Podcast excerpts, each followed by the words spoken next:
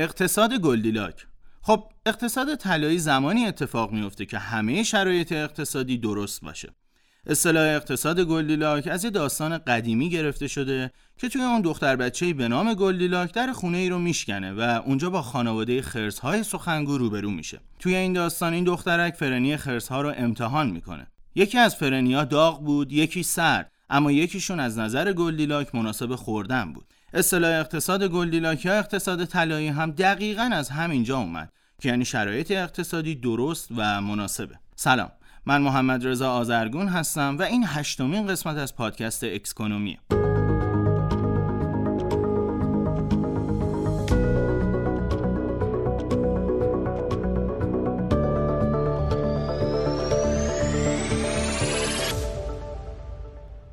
چند دهه قبل دوره هایی رو داشتیم که اقتصاد طلایی وجود داشته که گاهی اوقات بعد از رکود اقتصادی بوده و گاهی اوقات هم در طول دوره بهبود اقتصادی. در کل اقتصاد جهانی در حال ضعیف شدنه. تورم دائمی بالا نشونه هایی از کند شدن رو با خودش به همراه داشته و مصرف کنندگان هم احساس استرس مالی دارن. حالا توی این سال یکی از مواردی که شرایط رو سختتر هم کرده قیمت گاز و هزینه حامل های انرژیه. بخش بزرگی از شرایط تورمی اقتصاد هم به تورم آمریکا توی یه سال گذشته برمیگرده و اخیرا جروم پاور رئیس فدرال رزرو اعلام کرده که افزایش شدید نرخ بهره برای مدتی ادامه داره. افزایش نرخ بهره سیاستیه که برای کاهش تورم اعمال میشه و تو این وضعیت اگر کاهش تورم ادامه داشته باشه می‌تونیم انتظار رشد بازارهای پر ریسک رو هم داشته باشیم. اقتصاد گلدیلاک چیه؟ اولین بار توسط اقتصاددانی به نام دیوید شولمن توی دهه 90 از عبارت اقتصاد طلایی به عنوان بخشی از کتاب اقتصاد گلدیلاک نگه داشتن خرسها در خلیج که در سال 1992 منتشر شد استفاده شده. که این دوره زمانی رو توصیف می‌کنه که توی اون شرایط اقتصادی با هم به طور متعادل کار می‌کنن. توی اقتصاد گلدیلاک در واقع شرایط مساعده. شما یه اقتصاد رو به رشد دارید قدرت خرید پایداره دستمزدها افزایشی میشه و کالاها و خدمات بیشتری هم در دسترسه. ایده در اینجا اینه که تلاش می‌کنیم وارد اقتصادی بشیم که تو اون رشد داشته باشیم اما با حداقل تورم یا اصلا بدون تورم و البته با حد اکثر اشتغال. یه وضعیت شاد از نظر شرایط اقتصادی. درک چگونگی عملکرد اقتصاد گلدیلاک. اقتصاد گلدیلاک اقتصادیه که رشد داشته باشه اما نه بیش از حد. این یه اقتصاد متعادله. بنابراین مثل فرنیای گلدیلاک نه خیلی داغه که باعث تورم بشه و نه خیلی سرده که باعث نرخ بالای بیکاری و رکود بشه. ما اقتصادی رو می‌خوایم که در حال گسترش باشه. کالاها و خدمات بیشتر مشاغل بیشتر و اینجور چیزها رو داشته باشیم. در واقع ما رشد و تولید رو با حداقل تورم و اشتغال می‌خوایم و اقتصاد با سرعتی در حال گسترش باشه که برای تولید کالاها و خدمات جدید و ایجاد شغل مناسب باشه. حالا نشونه های بارز اقتصاد گلدیلاک چیه؟ تو این وضعیت تورم پایینه. یعنی تورم دو درصدی یا کمتر از اون رو داریم. نرخ بهره هم پایینه که یه محیط با بهره کم می‌تونه با مخارج و استقراض بیشتر فعالیت های اقتصادی رو تحریک کنه. نرخ بیکاری کمه. البته اشتغال کامل وجود نداره. نرخ بیکاری طبیعی چیزی حدود 5 درصد اعلام شده. تولید ناخالص داخلی اغلب به عنوان یه ارزش برای نظارت رو رفاه اقتصادی کشور استفاده میشه و ارزش کل کالاها و خدمات رو منعکس می‌کنه. اداره آمار کار ایالات متحده یا BLS پیش بینی می‌کنه که رشد سالانه GDP واقعی بین سالهای 2020 تا 2030 دو سه دهم درصده. همه این نشونه های اقتصاد طلایی همون چیزیه که ممکنه شما بخواید به عنوان یه مصرف کننده یا سرمایه گذار ببینید چون به نفع همه است. اما مطمئنا به ویژه با رویدادهای جاری اقتصادها همیشه نوسان داره و نمی‌تونن اونقدر که ما می‌خوایم تو جای درست و طلایی خودشون باقی بمونن. بنابراین حتی میشه اقداماتی رو برای بازگردوندن اقتصاد به تعادل انجام داد. اما این بیشتر یه هنره تا یه علم دقیق. بدیهیه که برقراری تعادل بسیار سخته. چون ما دچار رکود هستیم و در حال حاضر تورم داریم. که البته این وضعیت به اصطلاح گلدیلاک اغلب برای مدت طولانی هم دووم نمیاره. نمونه های دنیای واقعی از اقتصاد گلدیلاک. اقتصاد گلدیلاک اقتصادیه که توی اون عوامل مختلفی مثل تورم کم، بیکاری کم و رشد ثابت با هم کار می‌کنن. بیایید دوباره برگردیم به داستان فرنیا. که برای مدت نسبتا کوتاهی قبل از سرد شدن مناسب خوردن میشه. به طور مشابه اقتصاد تغییر می‌کنه و موندن برای مدت طولانی تو اون چیزیه که بهش اقتصاد طلایی میگن اما دوام نداره.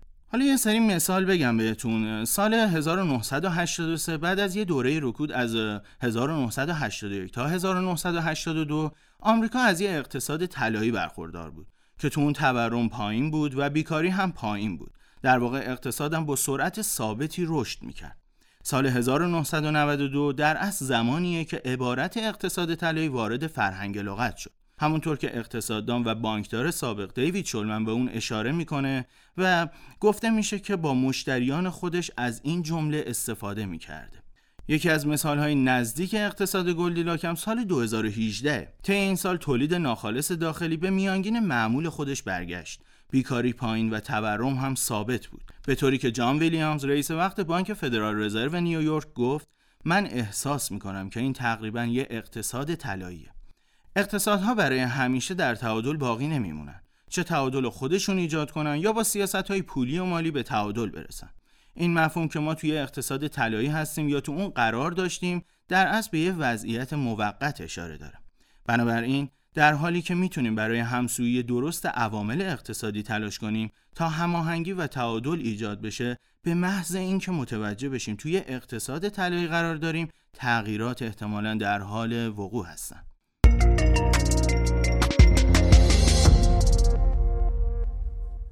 نقطه مقابل اقتصاد گلدیلاک بد گلدیلاکسه. بد گلدیلاکس یعنی بهبودی نه اونقدر داغه که اعتماد به نفس ایجاد کنه و نه اونقدر سرده که مداخله فدرال رزرو رو درگیر کنه. ترس از معضل سیاست بسیاری از سرمایه گذارا رو تو حاشیه نگه میداره. تو عصر مداخلات بزرگ تاریخی بانک مرکزی اقتصاد حالا باید با گلدیلاک های بد مقابله کنه. شرایطی که تو اون بهبود اونقدر کمه که نمی‌تونه تاثیر مشخصی داشته باشه اما اونقدر قویه که فدرال رزرو رو در مرکزیت خودش نگه داره. از زمان شروع بحران مالی هر نشونه ای مبنی بر اینکه فدرال رزرو ممکنه از محرک های کاهش کمی عقب نشینی کنه خطری برای بازارهای پر ریسک بوده که اخیرا با مشکل مواجه شدن. ما خطرات پس زمینه گلیلاک بد رو برای بازارهای مالی از جمله سهام و کریپتو می‌بینیم که تو اون اقتصاد نه اونقدر سرده که بتونه تحصیل کمی رو تحریک کنه که دارایی های ریسکی حالا به شدت به اون وابسته هستن و نه اونقدر داغه که به تحریک ضرر تو اوراق قرضه برسن با توجه به اینکه فدرال رزرو تو اوایل فوریه تشکیل جلسه داده و همچنین عملیات چرخش و فروش اوراق قرضه ممکنه که تموم بشه واکنش بانک مرکزی به بهبود شکننده اقتصادی برای سرمایه خیلی مهمه. تو این شرایط احتمالا محرک هایی که باعث رشد دارایی های ریسکی مثل کریپتو میشه احتمالا محو میشن و دیگه اقتصاد نمی‌تونه فقط تو جهت صعودی با غافلگیری روبرو بشه. در واقع دیگه موقعیت تو بازارهای دارایی پر ریسک به طور خطرناکی نزولی نیست و تاثیر سیاست گذاری ها روی دارایی های پر ریسک کمتره. خب ما تردید داریم که افزایش پنج واحدی نرخ بهره و فروش دارایی دولتی یا همون اوراق قرض توسط بانک مرکزی تو شیش ماه گذشته در ماههای آینده هم تکرار بشه.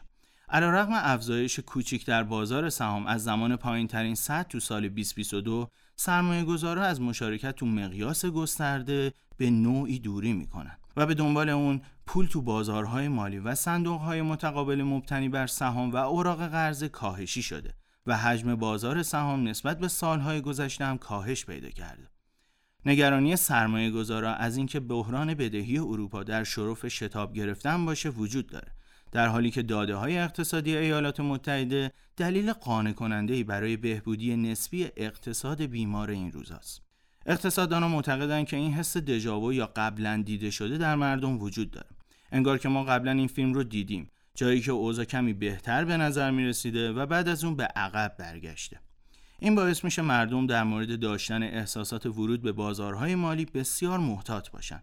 اونا تقریبا با یه پیشبینی ملموس منتظرن که اوضاع دوباره بدتر بشه. سرمایه گذاران نگران هستند که موانع سیاسی تو واشنگتن تهدیداتی رو برای بازارهای مالی به همراه داشته باشند و خود فدرال رزرو اغلب خودش رو تو مرکز این شرایط می‌بینه.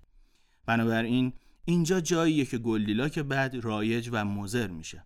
فدرال رزرو به دلیل نگرانی های سیاسی از انجام اقدامات قوی منع میشه. حتی با وجود نگرانی های گسترده جوامع مالی در مورد سرعت بهبود اقتصاد در سال آتی سرمایه گذاران نمی‌خوان دوباره تو این بازار با شیپ شبه امید گرفتار بشن جایی که موقعیت سیاسی فدرال رزرو و ECB باعث فروش بزرگ تو بازارها میشه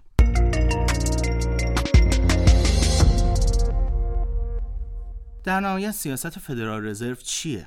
ظاهرا قرار بانک مرکزی آمریکا فراتر از مناقشات در کپیتال هیل عمل کنه و سیاست های خودش رو مطابق با وظایف دوگانش یعنی اشتغال کامل و قیمت های ثابت صادر کنه. خیلی سال پیش شاید تو دهه های 70 و 80 فدرال رزرو باید حدس می‌زد که ممکنه به سمت فدرال رزرو شفاف حرکت کنه و ما فکر می‌کنیم که این آینده نگرانی ها به اونا نتیجه بهتری هم می‌دادن. هدف اصلی اونا پنهان نگه داشتن انتظارات تورمیه اما هر بار که حرکتی برای خلق پول انجام میدن تا اونجا که ممکنه اون رو به صورت جزئی اعلام می‌کنن. بنابراین بانک مرکزی آمریکا با سیاست های مبهم بیش از حد خودش منجر به سردرگمی سرمایه گذارا و ایجاد چرخه از وابستگی به وال و بازارهای مثل کریپتو میشه و انجام این کار منجر به رکود شدید اقتصادی میشه که در نهایت منجر به بازگشت به حالت عادی پولی و مالی میشه.